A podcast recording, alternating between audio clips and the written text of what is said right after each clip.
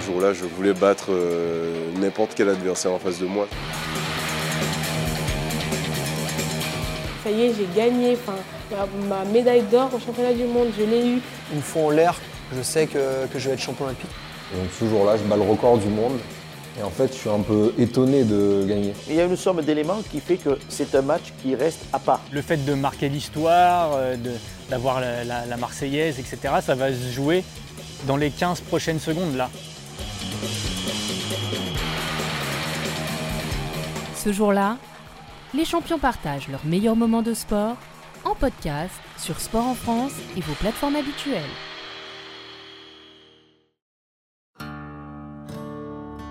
Nous sommes le 8 juin 2013. Alors que le club de la JSF Nanterre termine sa deuxième saison en Pro A, après être monté de Pro B seulement deux ans plus tôt, l'équipe se retrouve déjà en finale de Pro A face au club de Strasbourg. Ce jour-là, le quatrième match des finales se joue au stade Pierre de Coubertin, à Paris, dans une salle comble.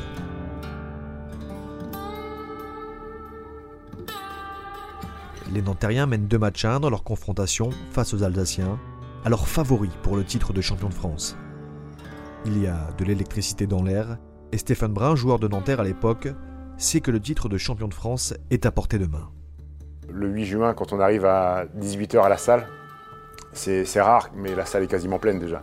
Euh, parce qu'il y a cette émulation, parce que c'est euh, l'endroit où il faut être. Euh, ce soir-là, ce, jour-là, il faut être au Palais des Sports de Coubertin pour peut-être assister aux plus gros exploits du, sport collectif, parce que, parce que pour moi, ça, l'est. Si jamais on devient champion de France, c'est un exploit retentissant. je ne suis pas sûr qu'on puisse retrouver un club professionnel qui, vit sa deuxième saison euh, dans l'élite et qui découvre euh, le, plus haut niveau de, son sport devient, champion de France. Et, la salle est pleine, il y a, du bruit déjà et, il y a cette excitation qui fait que ce soir on va le faire. On va le faire parce qu'on est, motivé et qu'il y, y, a tout un peuple derrière nous.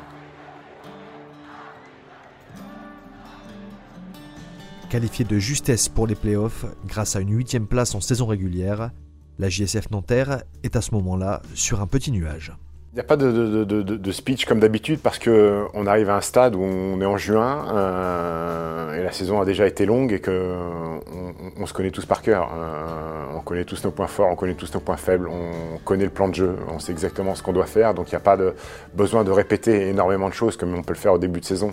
Euh, le plan il est clair, chacun, chacun le connaît, chacun sait ce qu'il doit faire pour, pour, gagner le match. Donc on a beaucoup beaucoup de certitudes, même si on a forcément ce stress de, jouer un match pour, pour, pour le titre, on est tous euh, stressés, mais c'est du, stress positif, c'est pas du stress qui nous a qui, a anéanti nos, chances, qui nous a fait être timorés et timides. C'est du stress qui nous a justement euh, emmené, emmené peut-être plus fort que ce que l'on est vraiment.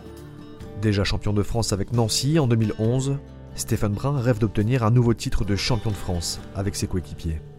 Ce jour-là, moi je sais que je suis, dans le 5 de départ parce que notre Américain Chris Oliver s'est blessé euh, en, quart de finale des playoffs et donc il n'y a plus que, moi sur ce poste-là c'est toujours, euh, ça reste un sport collectif, mais il y a toujours cet ego, euh, de, l'individu qui, prend le dessus et, démarrer une rencontre pour un titre euh, d'entrée de jeu.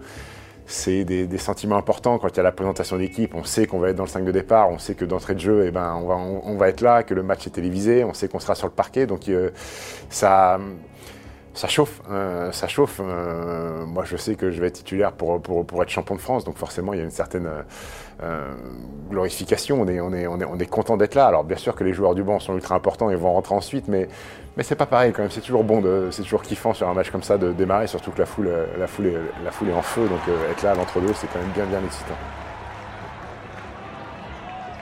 Le tout début se place plutôt, plutôt bien. Euh, on, est dans, on est dans le match, on est même, on est même devant. Euh, moi, je sais qu'à titre individuel, je pèse pas sur la rencontre parce que j'ai une tâche qui est compliquée et qui n'est pas vraiment ma marque de fabrique. C'est que je dois défendre sur euh, le meilleur joueur adverse, qui est Ricardo Greer.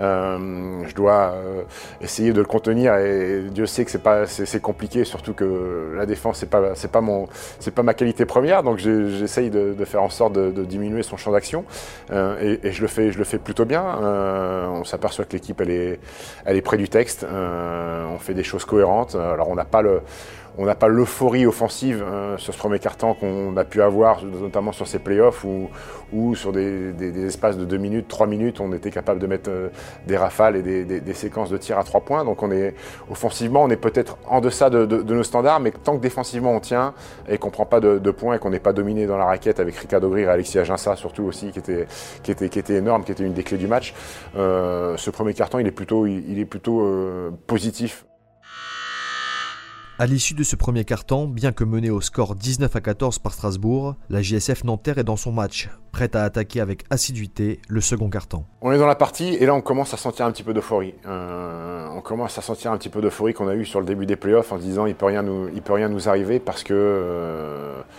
la surprise du chef, euh, Jérémy Enzeli est fantastique sur le deuxième carton. Euh, il met des tirs à trois points, il a une action où il attaque le cercle, il va mettre un, dunk, et là ça pète, ça pète dans les tribunes et on sent que, on sent que c'est en train de tourner pour nous euh, en, notre faveur et, on sent qu'ils prennent un coup au moral en face parce que euh, quand vous préparez des matchs comme ça sur, des finales que vous jouez systématiquement la même équipe, il n'y a pas énormément d'ajustements à faire. Les joueurs en face, vous les connaissez par cœur, vous connaissez leurs points forts, leurs points faibles, ce qu'ils sont capables de faire, ce qu'ils sont capables de ne pas faire. Et quand vous avez un garçon qui n'a quasiment pas joué depuis le début des playoffs, euh, Jérémy Enzoli, qui rentre sur le terrain euh, et qui fait la différence, ça vous met un coup derrière la tête. Même Vincent Collet a dû se dire ça fait, ça fait euh, 10 jours qu'on travaille contre cette équipe de Nanterre. Euh, Jérémy Enzoli, on l'a quasiment pas scouté parce que c'est un garçon qui mettait quasiment jamais les pieds sur le parquet. Ce mec, il sort de nulle part, il est en train de nous faire la chanson et je pense que moralement, ça fait mal quand c'est pas prévu au programme. On a le sentiment, euh, et on le voit quand on est en train de prendre le, dessus psychologique sur eux. Euh, quand on voit des garçons comme Alexis Ajassa qui commencent à être euh, un petit peu chafouins, à pleurnicher auprès des arbitres, à ne pas revenir, à ne pas revenir en défense parce qu'ils se plaignent de coups de sifflet, Là, on sait qu'on est dans la bonne direction. On sait qu'on est en train de les faire chier et qu'ils sont en train de se dire qu'ils vont jamais pouvoir se défaire de nous. Parce qu'à la base, ils sont quand même favoris euh, de, cette finale. Euh, ils nous ont mis 35 pions sur le match 1, euh, qui leur a fait beaucoup de mal d'ailleurs. Je pense que ce plus 35 sur le match 1 nous a rendu service. parce que quand vous giflez une équipe, forcément, même si Vincent Collet a dû leur dire attention, l'être humain fait qu'instinctivement, quand vous avez giflé une équipe, vous revenez avec un petit peu moins d'intention et d'intensité. Et c'est ce qui nous a permis justement d'aller gagner le match 2. Et là, ils sont en train de se rendre compte, on arrive à voir dans, les yeux de, nos adversaires que... Euh, sont presque dépités en se dire putain mais c'est le petit poussé, on n'arrive pas, ils sont sur un nuage, ils sont euphoriques, ils, ont, ils sont en surconfiance euh, et ils sont en train de nous, attraper, on va perdre, on va perdre contre eux et ça on peut déjà le sentir au, milieu du deuxième quart-temps. Ayant infligé un 11 à 0 en 2 minutes à Strasbourg entre les deux premiers cartons, Nanterre passe devant à la mi-temps. À la mi-temps, on arrive euh, devant plus 4, 40-36. Euh, c'est bien, c'est bien parce que défensivement, 36 euh, points en une mi-temps, c'est ce qu'on veut, c'est ce qu'on veut. Même si je pense que 40 points, alors ça reste, si on fait x2, ça fait 80 et sur un match, ça reste très correct. Même si je pense qu'offensivement, on est capable de faire beaucoup mieux. Hein. On est un petit peu en deçà de, nos standards, notamment sur, les tirs longue distance. Euh, mais rentrer au vestiaire sur un match de, titre à plus 4, euh, je crois qu'on est, tous très satisfaits, Pascal y compris. Alors il est hors de question que son discours soit, euh, ultra positif.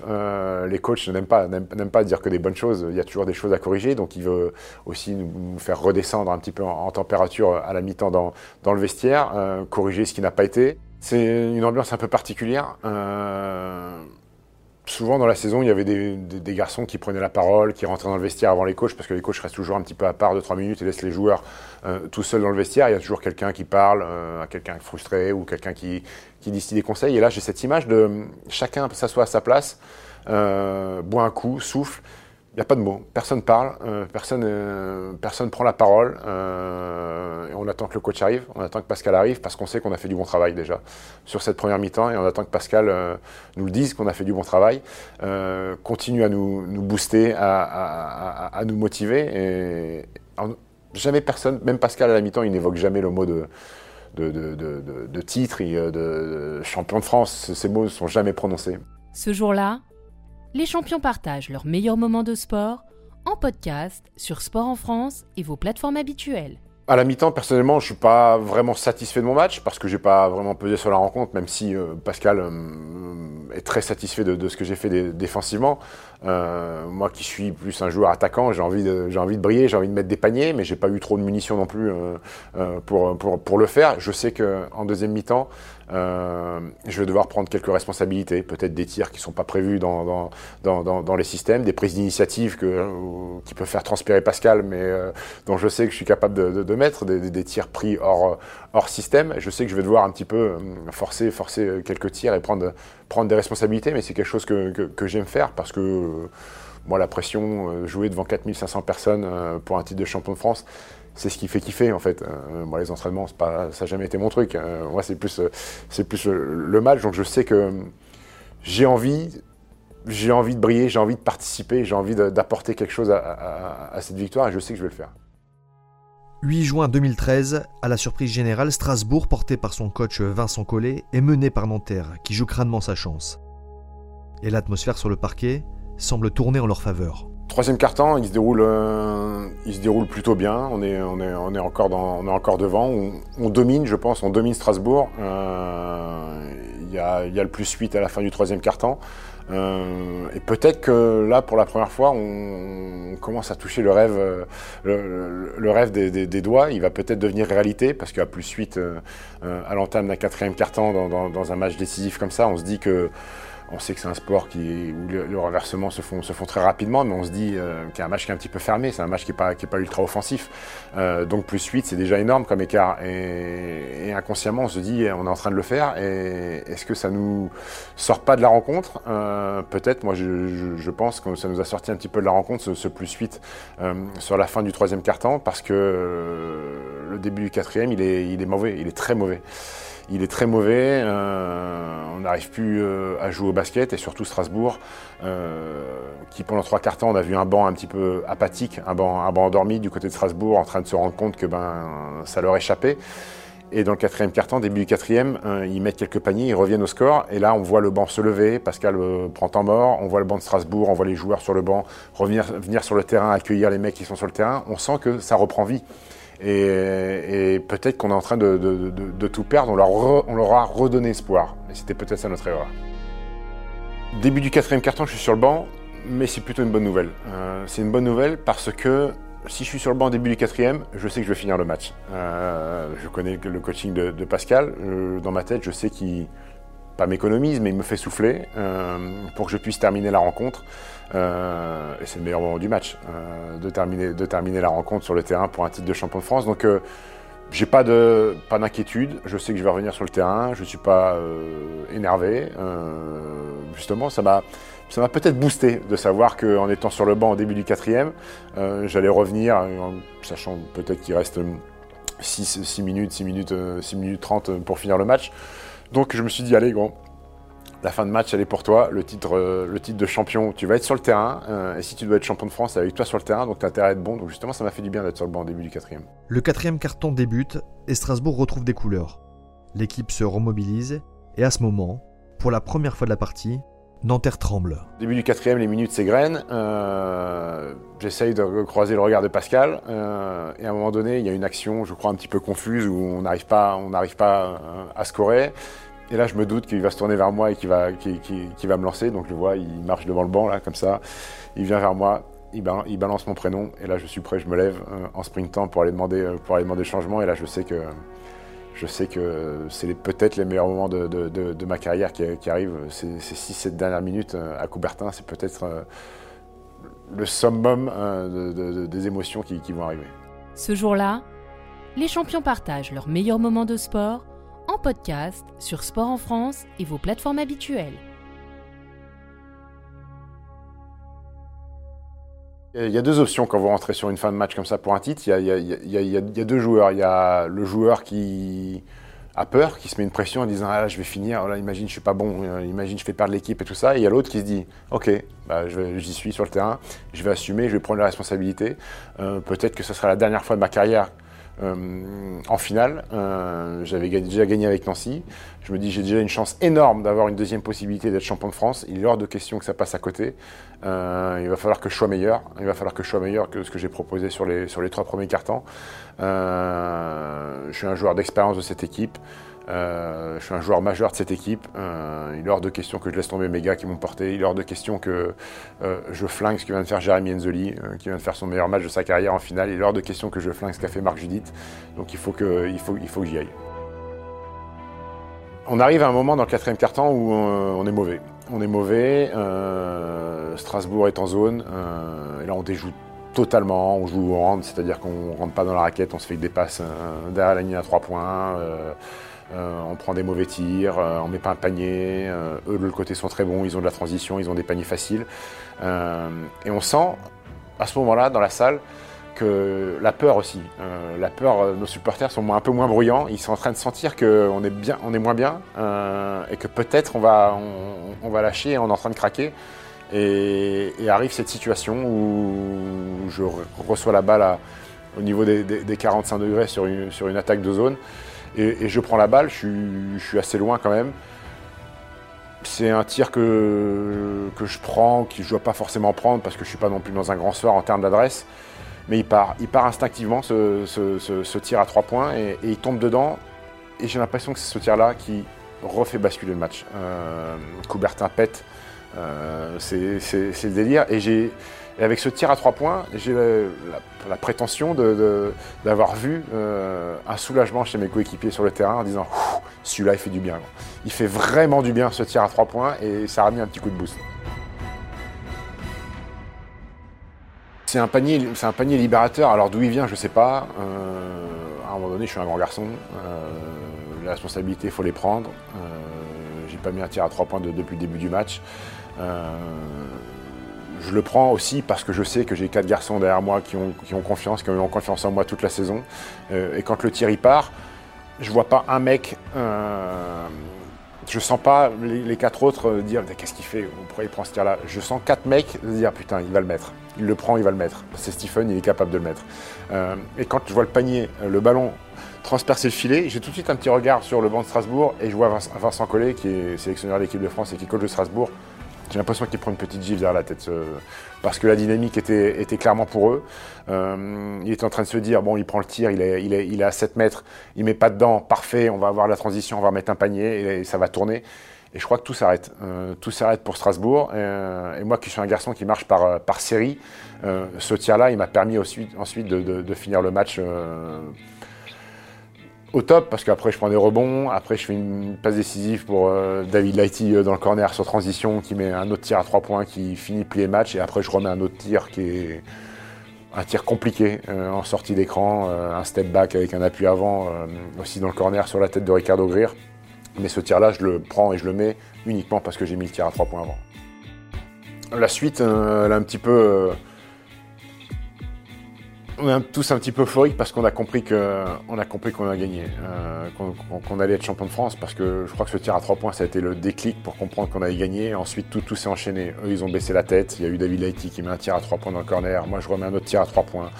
Euh, la fin a été euh, a été de dire on se joue, on continue à jouer avec la banane parce qu'on on, était en train de le faire et puis on fait des fautes et chez nous on avait des des tireurs de lancer francs exceptionnels. Chris Warren et, Trent Mitcham, c'est des garçons qui, sur la ligne, euh, dans les moments importants comme ça, ils ne loupent pas. Euh, ils sont allés sur la ligne, ils ont, mis, ils ont mis dedans pour, pour justement éviter de se faire peur, parce que Strasbourg voulait pas, voulait pas abdiquer, même si dans la tête, j'ai l'impression qu'ils avaient lâché, ils continuaient, ils continuaient à jouer quand même. Mais hum, on était serein, on était serein. Et les, deux dernières minutes, euh, c'était du kiff. On était sur le parquet en disant, on se rend compte, on est, là, on joue, on s'amuse, on met les tirs à trois points et on va être champion alors qu'on est quasiment le plus petit budget du championnat. Et, surtout, on est en train d'imaginer ce qui va se passer ensuite parce qu'on voit les gens euh, heureux. dans la salle, il y avait des gens, je ne vais pas te dire qu'on a redonné goût à leur vie, mais ils, étaient, euh, ils ont passé une soirée hein, exceptionnelle et il y a eu cette... Euh, cette collaboration, cette euh, célébration. Les gens rentraient sur le parquet, c'était une époque où on avait le droit de célébrer avec les gens. Euh, donc tout le monde était sur le terrain et j'ai l'impression qu'il y avait Nanterre, c'était Nanterre sur le parquet de Coubertin qui, fêtait, qui fêtait ce jour. Qu'est-ce qui a fait qu'on est champion de France? Je sais pas, la chance peut-être. Un peu de chance, il en faut, forcément. De l'amour, parce qu'il y a forcément un petit peu de, Quand vous passez 8 mois ensemble et que vous gagnez, que vous vous dépouillez sur le terrain pour les autres, c'est que vous avez forcément un petit peu d'amour pour, pour, vos coéquipiers et que vous avez envie de le faire. du travail, forcément tu gagnes pas si tu n'as pas travaillé. Ça, c'est clair, c'est un peu bateau de le dire, mais, mais, c'est le cas. Et puis je crois que c'était écrit. Euh, c'était écrit que Pascal Donadieu allait euh, partir du plus bas niveau du basket français euh, pour arriver au plus haut niveau. Ça fait partie de, de, l'histoire. Moi, je suis suis pas croyant, je sais qu'il y a, quelqu'un au-dessus de nous, mais, mais, peu importe qui c'est, et je sais que parfois il y a des destins comme ça qui, sont, qui sont écrits en avance, et j'ai eu la chance de faire partie de, de cette destinée. Ce jour-là, je voulais battre euh, n'importe quel adversaire en face de moi. Ça y est, j'ai gagné. Enfin, ma, médaille d'or au championnat du monde, je l'ai eu. Une fois en l'air, je sais que, je vais être champion olympique. Donc ce jour-là, je bats le record du monde. Et en fait, je suis un peu étonné de gagner. Il y a une somme d'éléments qui fait que c'est un match qui reste à part. Le fait de marquer l'histoire, euh, d'avoir la, Marseillaise, etc., ça va se jouer dans les 15 prochaines secondes là. Ce jour-là, les champions partagent leurs meilleurs moments de sport en podcast sur Sport en France et vos plateformes habituelles.